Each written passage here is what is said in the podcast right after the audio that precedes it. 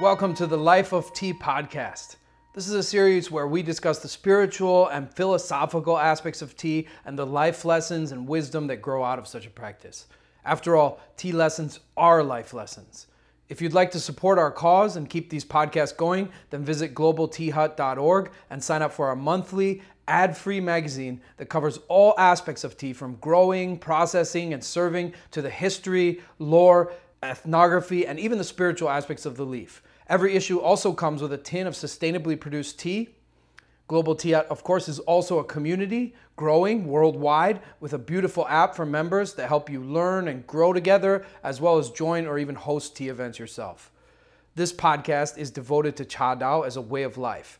If you're interested in the more linear aspects of tea, like the different genres, processing methods, science, or brewing methods and brewing tips, then check out our magazine or perhaps our YouTube channel, which is also called Global Tea Hut. There we have tons of videos, including a new brewing tea series where we do cover all the practical aspects of brewing tea. Of course, you can also come visit our free tea center here in Miaoli, Taiwan, Tea Sage Hut, where we offer two 10 day courses every month. Basically, this podcast isn't going to focus so much on the linear aspects of tea, the information about its processing history or brewing tips. It's going to focus instead on the life wisdom that comes from such a practice.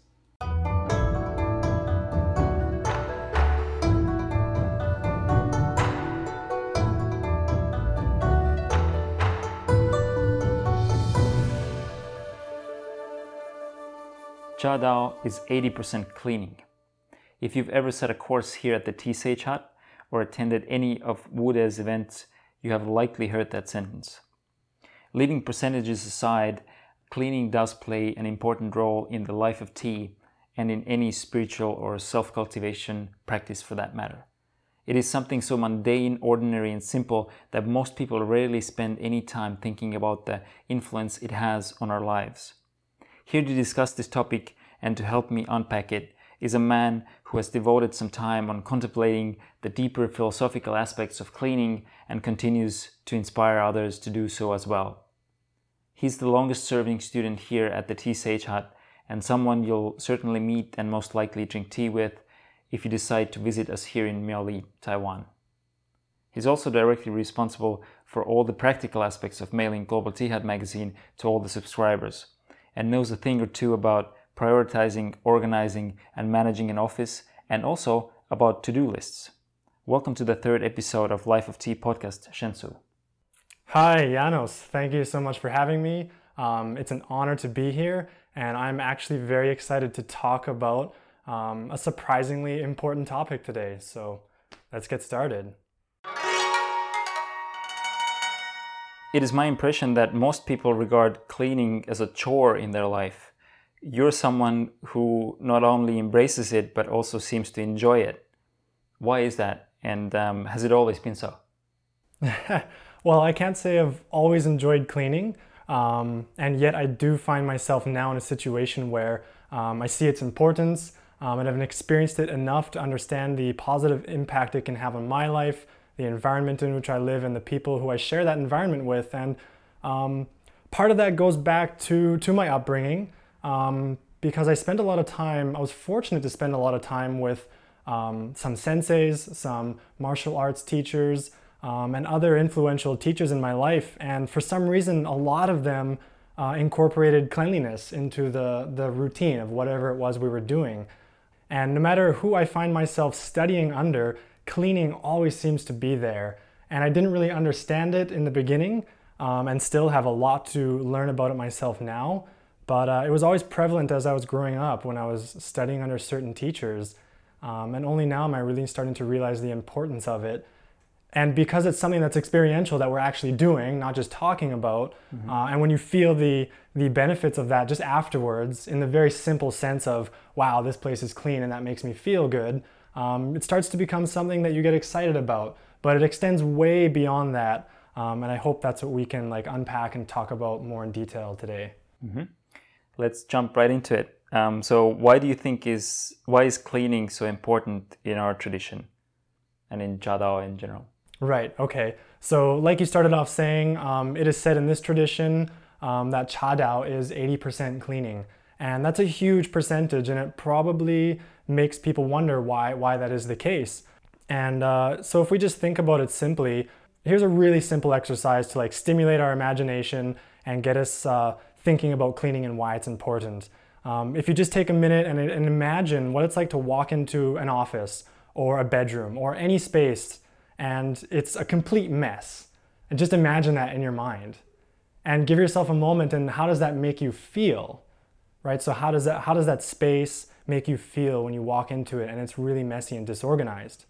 And then in the opposite sense, think about walking into an extremely clean and organized office space or bedroom or or whatever that space is for you and what's the feeling there? And the difference is really black and white. When you walk into a disorganized space, you feel cluttered, you feel disorganized. That's something that you personally feel. And in the opposite, when you step into a clean, organized space, you feel clarity, you feel comfort. Um, it feels good. It just feels good to walk into those spaces. And so, automatically, for our own personal well being, even just thinking about it, we can start to understand why cleaning is really important. Then, to take that a, a little bit further and extend it into this tradition of, of Cha Dao, a life of tea, um, you know, cleanliness, especially in Asian culture, has always been really important, and it's a really important way of showing respect. So when you are when you are physically clean, when you take care of your own hygiene, when the space you live in is clean, and you welcome friends, family members, strangers, um, when you welcome people into that space um, and welcome them yourself, it's a way of showing respect by by being clean, physically clean, hy- hygienically clean. Um, and they've known that in Asian culture for a long, long time, so no wonder it's played such a prevalent role in a life of tea. Um, the way that we clean our space to prepare for a tea ceremony, the way we clean all of our teaware, both before the ceremony and during the ceremony itself. There's a, um, a ceremonial purification of the teaware. And also, when you start to practice cleaning your teaware after to leave no trace of that tea session, um, you really start to see how this becomes a really important part of living a life of tea and actually living a life of anything. It doesn't really matter. Um, it extends into all facets of life. And cleaning can be something that's deep and philosophical and internal. And that's great. We can talk about that here. And it can also be something that's really practical and mundane and everyday. And that's good also to understand because that can also benefit us on a very practical level. Um, and it's good to have a balance in perspective of both of those um, to get an overall understanding of the importance of, of cleaning. Mm-hmm. You mentioned leaving no trace of the tea session. Why is that important? Um, so that's important because when we finish a tea session, and if we were just to leave all of our teaware out and leave some tea leaves in the pot and maybe some water in the kettle, um, what you're going to notice right away on a practical level is that's going to uh, ruin your teaware. So obviously, a part of us understands that. Ah, oh, well, if I want to, if I want to uh, respect my teaware, then I need to clean it, and I'm going to clean it after the tea session because it's just been used. Um, and it's it's not funny that I said respect. Respect is a huge part of cleaning that we've already talked about.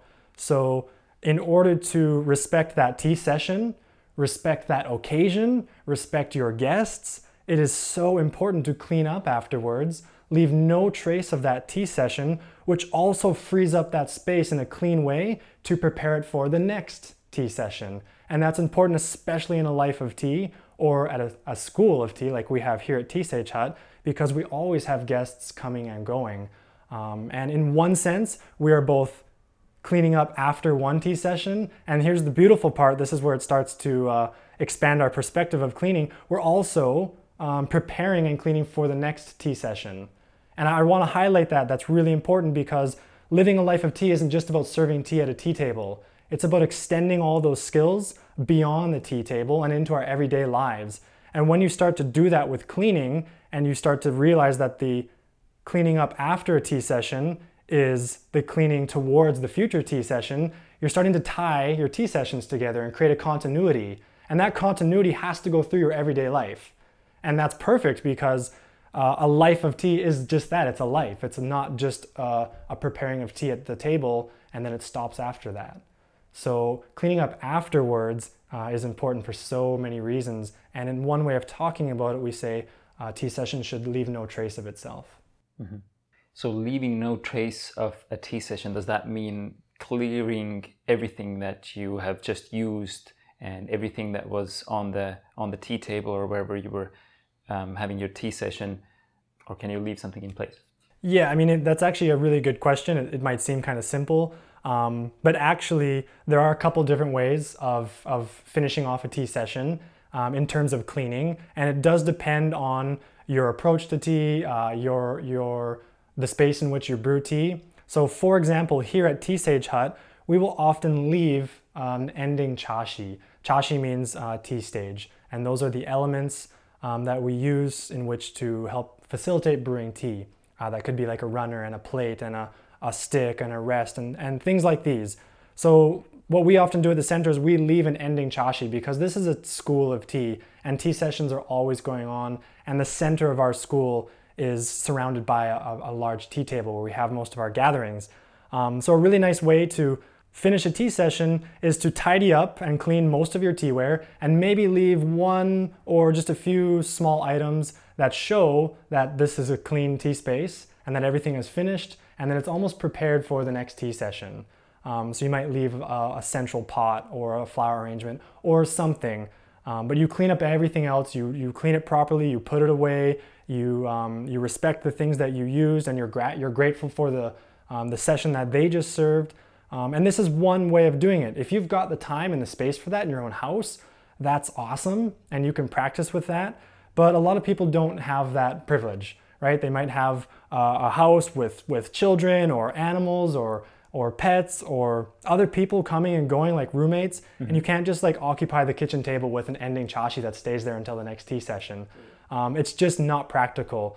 So for a lot of people if you don't have that possibility then you would you would literally just clean up everything mindfully not in a rush. Um, that's a really important detail. Maybe we can come back to it but never always give yourself enough time to clean up after your tea session if you know how much time you've got for a tea session you should incorporate cleaning into that. Don't push the session itself to the very end and then rush cleaning. That is going to lead to broken teaware, um, misplaced things, and that's not the way to end a proper tea session. It's not the, the proper way to clean with respect. So, in the most cases for people at home, you are literally just going to leave yourself enough time to clean up everything properly and then put it all away. And that's something we should talk about uh, within this discussion is where do you put these things because um, if tea is important to you and uh, you want to show it respect, you're going to want to put it away somewhere respectfully and give all of these treasures a home. Mm-hmm. So, can you speak a little about the deeper philosophical meanings behind cleaning related to tea? Sure. Uh, I'm, yes, I'm absolutely happy to because um, you know every day here at the center, the Sage Hut during one of our 10-day courses, we always dedicate an entire day uh, with the students and all the guests to cleaning the entire center. It is part of what it means to be, um, it is part of what Chadao means to be 80% cleaning. And during that day, it's a very practical thing. It's often very physical. People are getting in there and cleaning all, they're cleaning underneath the carpets, they're getting into the corners, they're going into a lot of detail, and it feels very external. Um, we're physically cleaning a space. We are also physically cleaning ourselves, and that's very practical and important. And what a lot of us sometimes don't understand, which is what we always tell people on the cleaning day here at the center, is that um, there's a reflection going on, both both externally and internally. You know, this isn't just an external cleaning of our body and the space in which we're practicing. It's also an internal cleaning. Um, so when we are physically cleaning a space, uh, there is a degree and an element to that in which we're also internally cleaning ourselves, purifying ourselves, clearing out ourselves. Um, and most people might recognize that as a form of meditation. So, meditation, you know, just one way of thinking about it, if we're going to talk about it in terms of like a goal, uh, is that you are cleaning yourself internally through meditation. Right? I don't. That's not like a fixed definition of meditation, obviously, but that is a skillful perspective to utilize from time to time. So there's there's there's two things going on when you're actually cleaning or meditating, and it's both an internal cleaning and an external cleaning.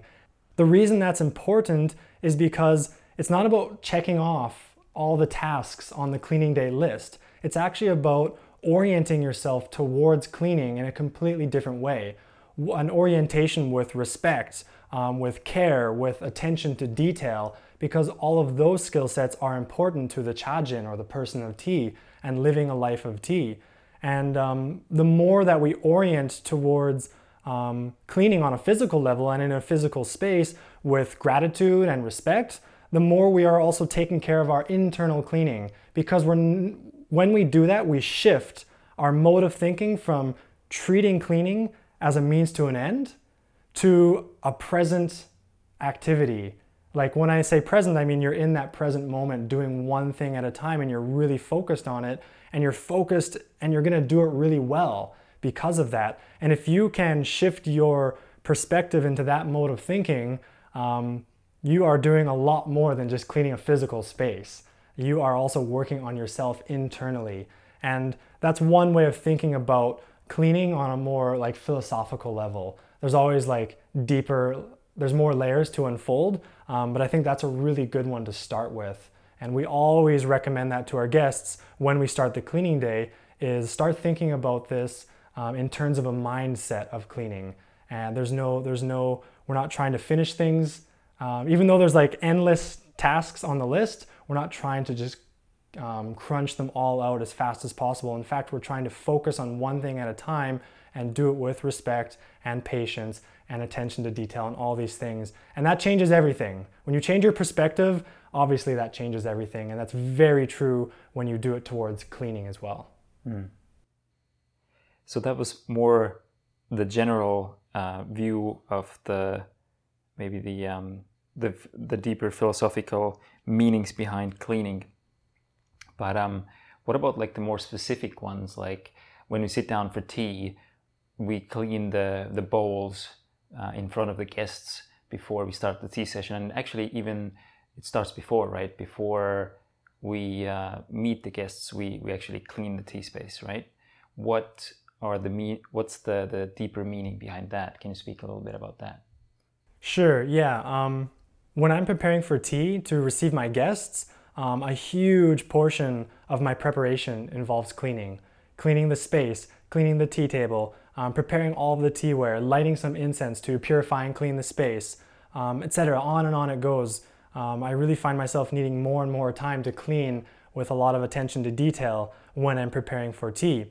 Um, so that that right there is a really um, amazing way of welcoming guests into your home for tea is by first taking the time to consider who they are and to clean for them. We're cleaning and preparing our guests for this occasion. In fact, one of the most important ways of showing respect for anyone you're welcoming over for any occasion is cleaning and decorating, right? And so for us, the cleaning part's pretty obvious. Uh, the decorating part is a, another podcast that would be all about chashi, in living a life of tea.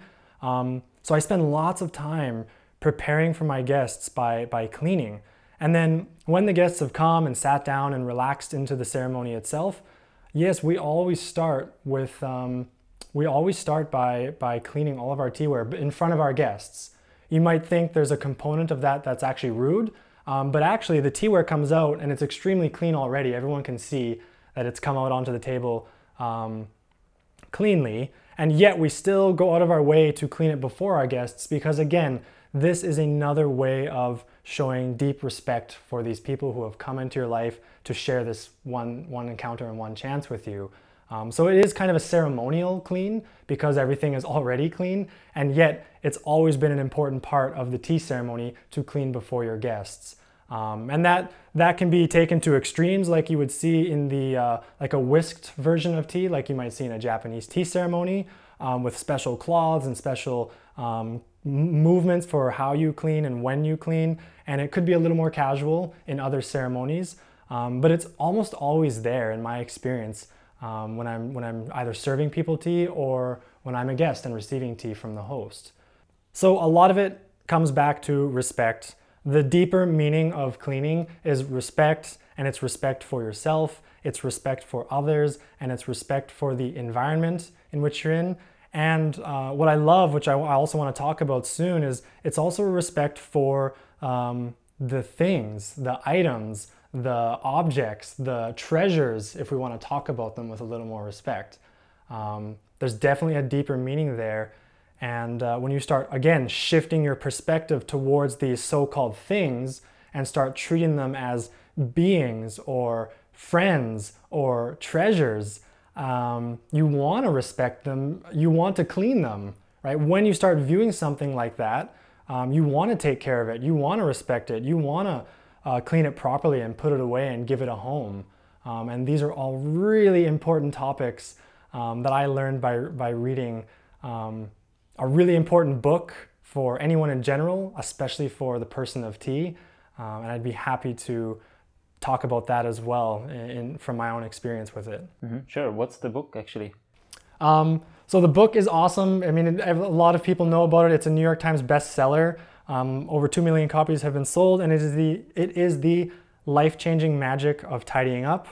Um, the subtitle is the Japanese art of decluttering and organizing. And I just love, love, love this book. I love to talk about it. It's been so influential in my life of tea and in my life in general. And I would highly, you know, there's a handful of books that every tea person needs to read, and this is definitely in my top five, if not one, if not even higher, mm-hmm. top two or top three. What would you say were like the key takeaways? Whether you want to set like, you know, give us like two or three or five or um, Definitely. So, some of the key giveaways for this book, um, I love that it actually covers really deep and philosophical concepts, but it's written between the lines. It's actually written in, in very layman's terms. So, it's very accessible to everybody, and yet she's talking about really important topics. And I love that. What that means is she understands the art of cleaning so well that she can explain it in simple terms that everybody can understand. And if you don't understand something well enough, You'll know that by not being able to explain it in very simple terms. So this book is extremely simple to follow, to understand, and it's extremely methodical. Step by step, it will get you to a point where uh, your life is completely changed by, by shifting your perspective towards what cleaning really means. Um, and we live in this funny time where we have access to everything literally at the tips of our fingers. If you want to learn about anything, you just search about it and you'll find countless articles about it. And that's kind of the problem is that there's like this overload of information and what we all really need are the tips and the tools and the tricks to actually apply this abundance of knowledge that we have access to. And that's why I love this book because it's just step by step. It says, look, this is what you need to do. You follow these steps exactly, and you're gonna see the results. Um, so I love it for that. Um, going a bit deeper into the book, it's it's what it really get what it really boils down to is shifting your perspective towards the objects that surround you in your life and the space in which those objects live. So first, the book goes into like it gets into specific areas, say a bedroom or a tea room or a kitchen or whatever. And uh, essentially you discard of the objects that don't bring you joy don't make you feel good, don't make you happy. And uh, it actually shifts your perspective on that too. It's not just about throwing them out, it's about letting these things complete their life cycle and passing them on, maybe even donating them. So I love that right away. And then what you've kind of left yourself with when you when you do this part of the method is you're left with um, things that bring you joy. Right? It could be your clothes, it could be um, your CDs, it could be anything because you start in these focused areas. And when you start surrounding yourself by things that make you feel good, um, you can imagine the obvious impact that's going to have on your life. When you walk into a room that's surrounded by things that make you happy, you're going to feel happy. So that's the first part is um, reducing and limiting and narrowing down the things that surround you to the only things that make you feel good, right? And, and discarding or moving on with the other things. Okay, that's a really healthy first step. And what that means is you start viewing these things as not just things, but beings that make you joyful right? I don't want to sound too um, like woo woo, but you know, if you have an article of clothing that makes you feel happy, great, keep that one. And imagine looking into your closet and seeing how um, all of these clothes make you feel good. Imagine that looking into your tea cabinet and seeing all these teas that make you feel awesome, right? So you're you are reorienting yourself towards these um, things as beings that bring you joy, and you automatically have more respect for them. Okay, the next huge part of the book, and, and that's about it, is um, starting a dialogue with the space in which all of those things live in. And if you love these things and they bring you joy and you want to respect them and take care of them and clean them, you're going to want to give them a place to live. You should give them a home. And that means you need to start a dialogue with your space and ask, like, where's the most appropriate place for this thing that brings me joy to live, to go, to be organized. Um, and that's why it's so important for a life of tea because you end up accumulating a lot of different like tea utensils, whether it's chashi or whether it's teaware or whether it's um, teas or whether it's you know um, furniture to um, support that life of tea. You don't need a lot. I'm not like saying you need a lot of things to live a life of tea. Simplicity is always um, a huge factor in a life of tea. But inevitably, you will accumulate some things. So why not surround yourself with tea things that bring you joy? And then why not start a dialogue with the space in which those tea things live so that they can always go home after they've been cleaned and then they're well taken care of. And the beautiful thing about doing all of that together is you are way more organized, way more efficient, and you're gonna walk into spaces like we started the podcast with that are clean and organized, and that makes you feel good and clear. And that's gonna save you time because when you always know where everything is, you don't have to spend time looking for it. You're not gonna place it somewhere randomly because you've got respect for that teapot and you've you've you've consciously chosen a home for it to go and it always goes back there or uh, maybe I should say he or she always goes back there because we're starting to think about these objects differently, not just as um, concrete objects with, with no meaning behind them. And that's why I love this book because you can apply it to any aspect of your life. Mm-hmm. So it's not only about how to clean, but it's also, I guess, it helps you to stay clean and organized. Um, that's that's part of the book as well, right? It's about it's about cleanliness, about organization, about efficiency, that's that's yeah i love that it ends up it ends up being about all these like deeper things we never associate with with cleaning.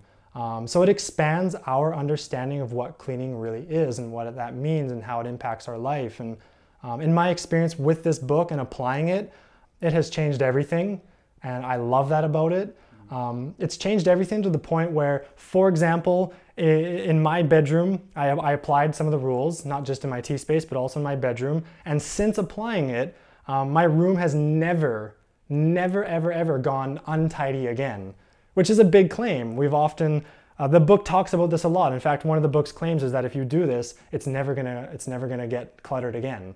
Um, which is a bold thing to say because so many of us have the experience of cleaning something and then waiting for chaos to take in and like your room's a mess again, you don't know where anything is. Um, and yet, here's a book with a method that is saying if you do it the right way in, in uh, the first time, it's going to uh, stick. Mm-hmm. And that saves us time. Again, it is a long term, perennial plan to cleaning and organizing your life, being more efficient, saving time, respecting the objects in your life, respecting the space in which those objects live, and therefore leading um, a life oriented around respect towards yourself and others and the space. And, and that's who doesn't want that? Mm-hmm. Right. I heard you, um, after reading this book, you now even fold your clothes differently. Yes, uh, absolutely. I, I, I, won't lie, I do, and I love it. And uh, even they're even color coordinated. So you've um, found a method that works for you. Yes, definitely. And I don't have. It's so easy now and you might think, oh, I have to learn how to fold my clothes a certain way and organize them by color, and it seems kind of tedious. And but actually, it's so easy once you have a method that becomes a habit. I don't even think about it. It's just always organized. I know exactly where everything is. It's just easy because I made a habit out of it. Mm-hmm.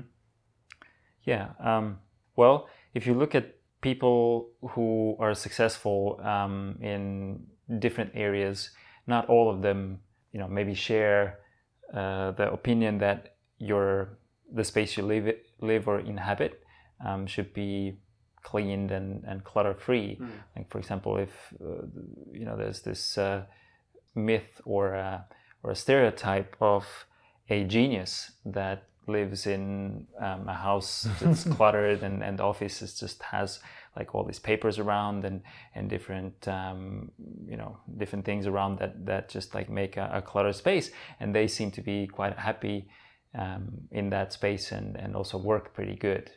Do you have any any opinion why that might be? Well, I mean, as with any rule, there are always exceptions to the rule, and you might have a particular individual who works very efficiently um, and knows exactly where everything is, even though their space is extremely cluttered and, and that's fine if that works for someone then you know go for it Um, this what this really comes down to is people need to know themselves and what works for them. If that works for that individual, then great. I don't think that works for the majority of people, and so I would suggest trying something else.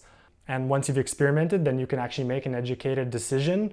Um, and the other thing is with that example, if that person's all by themselves and they don't have other people relying on them, no problem. But if you're someone who works in a company or a community where other people rely on you, and if you have to create systems that you have to train people in or teach them about, if you have a, a cluttered space and someone else has to come into that space, um, that's not right because you are n- influencing them um, in a way that is not going to help them, right? If I have to train somebody how to do something, I need to have a really organized, efficient method that I understand myself, that I can understand with others. If I'm the only person doing it, uh, it can be as cluttered and unorganized as possible if I'm the only one doing it and I know how it works. But that's not often the case. We are often uh, working in environments or living in environments where other people depend on our work, and therefore we have to consider them. And in those cases, you're going to want environments and systems that are clean and organized uh, for your own benefit and those who you're working with. Okay, I can see how it's beneficial to um, keep order in in an office where other people work as well, or in a company. But you know, what about your living quarters? Like, um, what about if I don't have time for for cleaning? Yeah, I mean, the interesting thing is you, you might need to invest a little more time in the beginning if you have a messy space. Obviously, you're going to have to invest more time uh, into cleaning in the first place that's why again I love the book because what you do is you you invest the time in the beginning and you you create such a powerful method that it uh, in the long term it's going to benefit you because you're not going to have to do so much cleaning and tidying um, that you would have to do if you uh, if you're just you have one method and it works for a time being and then it falls back into chaos. So um, what i'm going to suggest is you know the time is always an excuse and you know we, a lot of people lead busy lives and so our days need to be structured and organized as well. You should have a clean schedule in that sense. Um, and one of the best things when I'm researching what like super achievers are doing in the world, what highly efficient people are doing in the world, one of the number one things that everyone is doing um, is making their bed in the morning, right? As part of their morning routine. Um, that's just one of quite a number of things that people often do in the morning. Um, and I definitely do it. In fact, it's almost the first thing I do as soon as I wake up, um, I make my bed. And what I do is I set myself up for the day because I've just created a clean space for myself. It's my personal space. Um, I'm gonna start off by cleaning that. And then when I come back at the end of the day, I'm, I'm completing that cycle and I'm coming back to a clean space, an organized space, a clean bed. Um, and that's a really beautiful rhythm to get into.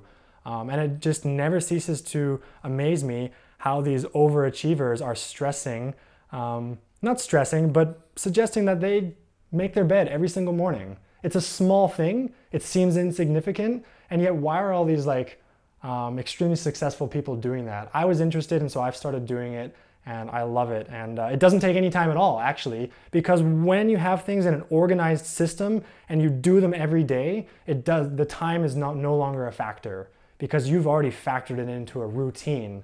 If you're just trying to do it from time to time and it's not in a system, it's not going to work. It'll work from time to time. There won't be any consistency to it. And we will continue coming back to the excuse of, ah, oh, I don't have time. And it's in a, a state of complete chaos. And so you've got to invest the initial time. You have to create a system and you have to carry out every day. And then it becomes so easy. Time is no longer a factor and it just gets done. So in the beginning you you mentioned that your orientation towards cleaning wasn't always what it is now. It wasn't really enjoyable for you. Other than the book that you've mentioned and other than the the senseis that you um, uh, studied under mm. is there anything else that has changed uh, your orientation towards cleaning?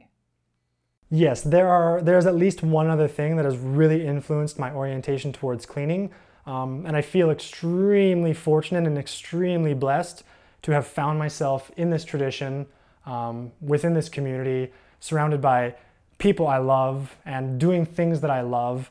And when you find that purpose in your life, whether through work, through family, through service, through whatever it is you're doing, um, you really want to do the things that are important in that environment. So for me, I love tea. I love making tea, I love serving tea. Um, I love seeing what that means beyond the tea table, like doing data entry and taking out the garbage and paying the bills, because that's also part of a life of tea.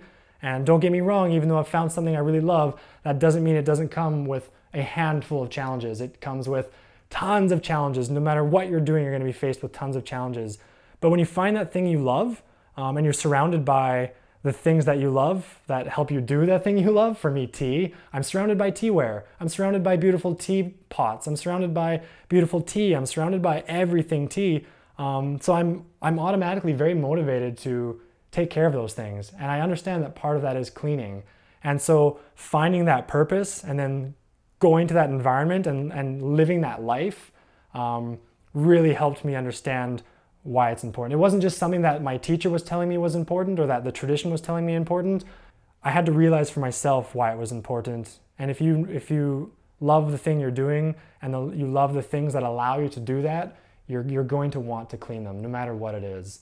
Mm-hmm. Um, and so that's that's one of the main goals is we have to find that thing that we love. And hey, even if you don't and you're still searching or you're you're working a job that you don't necessarily love like to the end of your your life love, you know, you can still see how how important cleaning can be in that environment. And if you don't absolutely love it, you know, I would I would highly suggest cleaning more and seeing how that changes your perspective to that thing because it will bring more joy and cleanliness and clarity to that thing that even if you don't necessarily love it um, it's still important. It's always going to be an important aspect of our life. No matter what we're doing, we have to clean.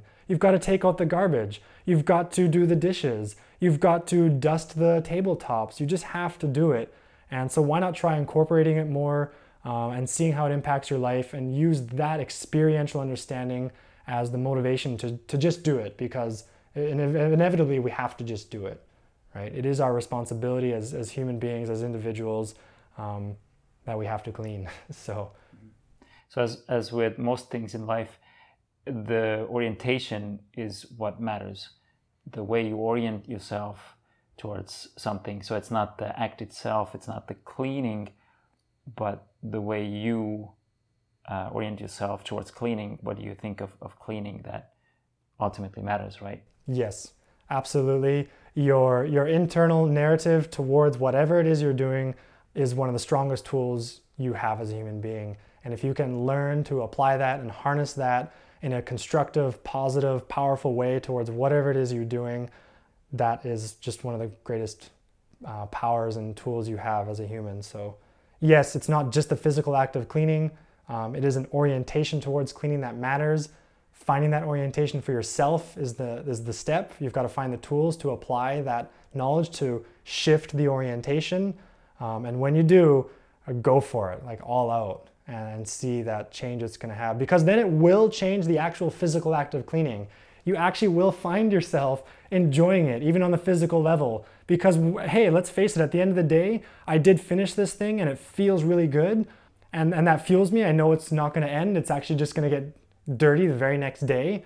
that's the funny thing. It's like this it's this thing that you you get it to a point and then it just goes back into chaos and mess and so you always have to come back to it so it's this beautiful like ebb and flow that we have to learn to navigate skillfully because if you're just treating it as a means to an end and it is just a chore um, that's an unfortunate perspective to have because it's always going to come back to the point where darn i have to clean again. Mm-hmm. and then you get it there and it feels kind of good uh, momentarily. It's this brief sense of satisfaction. And then the very next day like it's completely dirty again. And going through that that that cycle of up and down and is obviously not skillful. It's not going to help us. Learning how to shift your perspective towards cleaning is going to benefit your entire life because it's something that is always going to come back. You're always going to have to clean again. So why not at least try to orient towards it with a little more joy uh, and a little more um, yeah just a little more joy. That's it. Mm-hmm. All right. So coming back to um, tea, where do you draw the boundary when you're cleaning the tea space? Like where do you draw the boundary? Where, where does tea space end and the, the rest of living space start for you?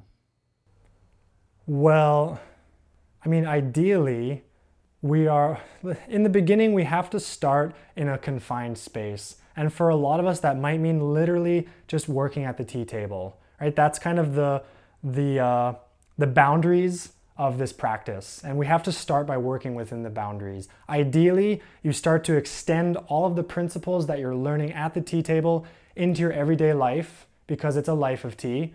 Um, and those are steps that we have to take um, at our own pace. And we can't expect just to extend all the principles into every aspect of our everyday life. It's just not going to happen like that. So, in the beginning, you might just really focus and clean your tea space, just the table, uh, maybe just the benches or the seats that your guests are gonna sit on. Um, and then as you're drinking tea in that situation, you might you might notice like, oh darn, I like I noticed some dust over there. I noticed this thing over here, and so learn from your mistakes, and then next time, um, spend allocate more time to clean the space more more than you did the last time. You can always extend it and clean more and more and more, and it gets beyond your table and into the the room itself and maybe even the door in which the guests come in and out onto the balcony. And for us, it's out into the driveway. And it's even beyond the gate where we sweep the leaves. And that's the first thing that your guests are seeing. So inevitably, eventually, you've got to start applying it beyond the tea table, um, but do it step by step and do it slowly. Don't expect just to like um, clean your entire house and your entire yard every time your guests come over. But think of that as an ideal that you can work towards because the tea ceremony is an experience that your guests are going to have. And as soon as they set foot in your environment, that's the start of the tea ceremony. So you, you want to have all of it clean. Attention to detail is everything. So you can always clean more and more and more. So you have to do that to a point where then you can like stop and actually serve tea, mm-hmm. right? But then know that there's always more room to improve. And so f- feeling comfortable with drawing that line is something each individual has to find for themselves um, and then and then move throughout the development of their tea practice. Mm-hmm. What I was actually getting at with this question was also the idea that I hear a lot here at the Tea Sage Hut and in our tradition that tea is not just a physical act of steeping the leaves, but it goes beyond that and even beyond the, the tea ceremony. Can you um, expand on that a little bit as well? Right. Um, and maybe I'll touch on a few details that I forgot before, um, like when we were talking about um, you know cleaning the teaware before our guests when you're actually making tea. There are also points within the tea ceremony where you're going to clean the tea leaves themselves in certain brewing methods. Um, and a lot of people think that's just maybe cleaning off some of the dust that may be collected on the tea leaves. Um, and, and there's some truth to that.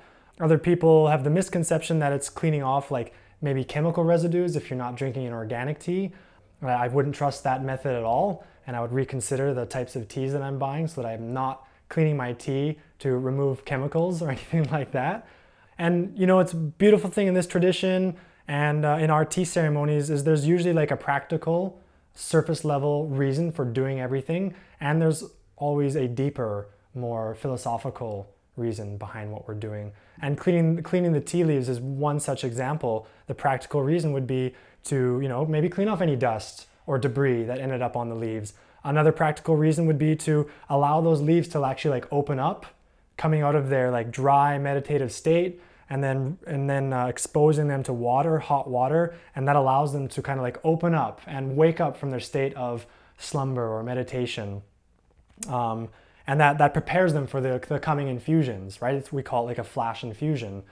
And then the deeper, one of the deeper reasons, I'll just say one of them because there's even one that goes deeper, but we'll leave that for another time, um, is that we're actually washing away and cleaning any idea that there is a, a dollar value associated with this tea, right? There, the price that you're paying for the tea is not the leaves themselves. The leaves come from nature and they're completely free, obviously, right? What we're paying for is the labor and the gas that was involved in you know picking this tea and producing this tea and shipping it around the world or packaging it right? Those are the fees that we're paying for tea. And what we want to do is um, wash away any idea that we have of uh, a dollar value associated with this leaf because it is free it comes from nature it doesn't cost anything. And the more we rest in that um, well try it and see how that feels and that's one of the deeper reasons, the more philosophical reasons, if you will, for cleaning the tea leaves at the start of a session.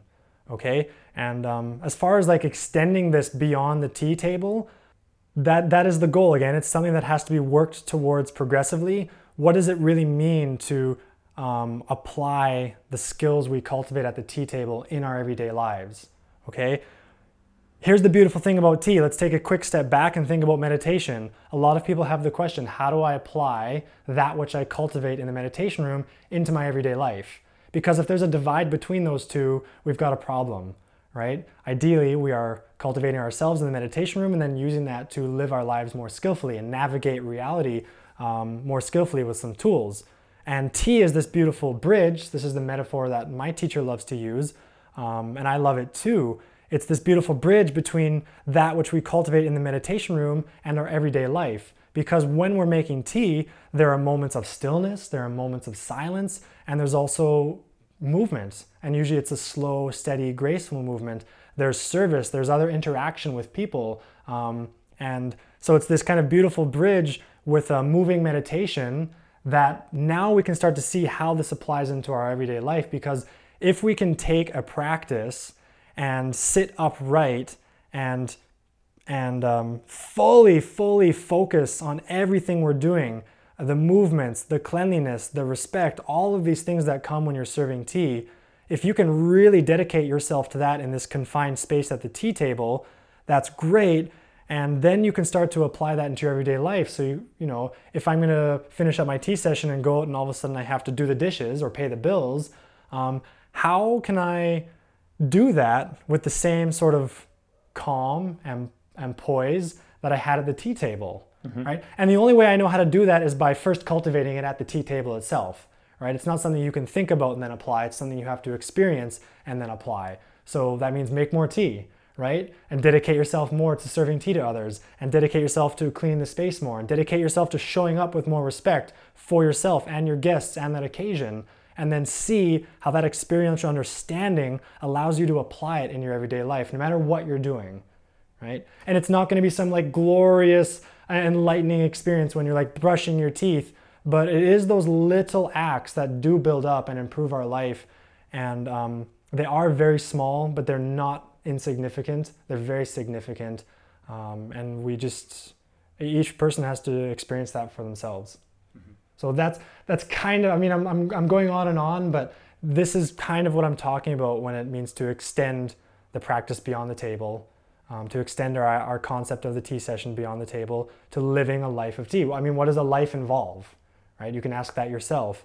And then for us, you know, it's a tea oriented life, but it involves everything else that we think about, like, again, cleaning up, eating food, going grocery shopping, getting to bed on time, organizing our day that's all involved in a life of tea. We're not just sitting here drinking tea all day serving people. Mm-hmm. Some people might think that, but that's actually not the case. We have to buckle down and get things done.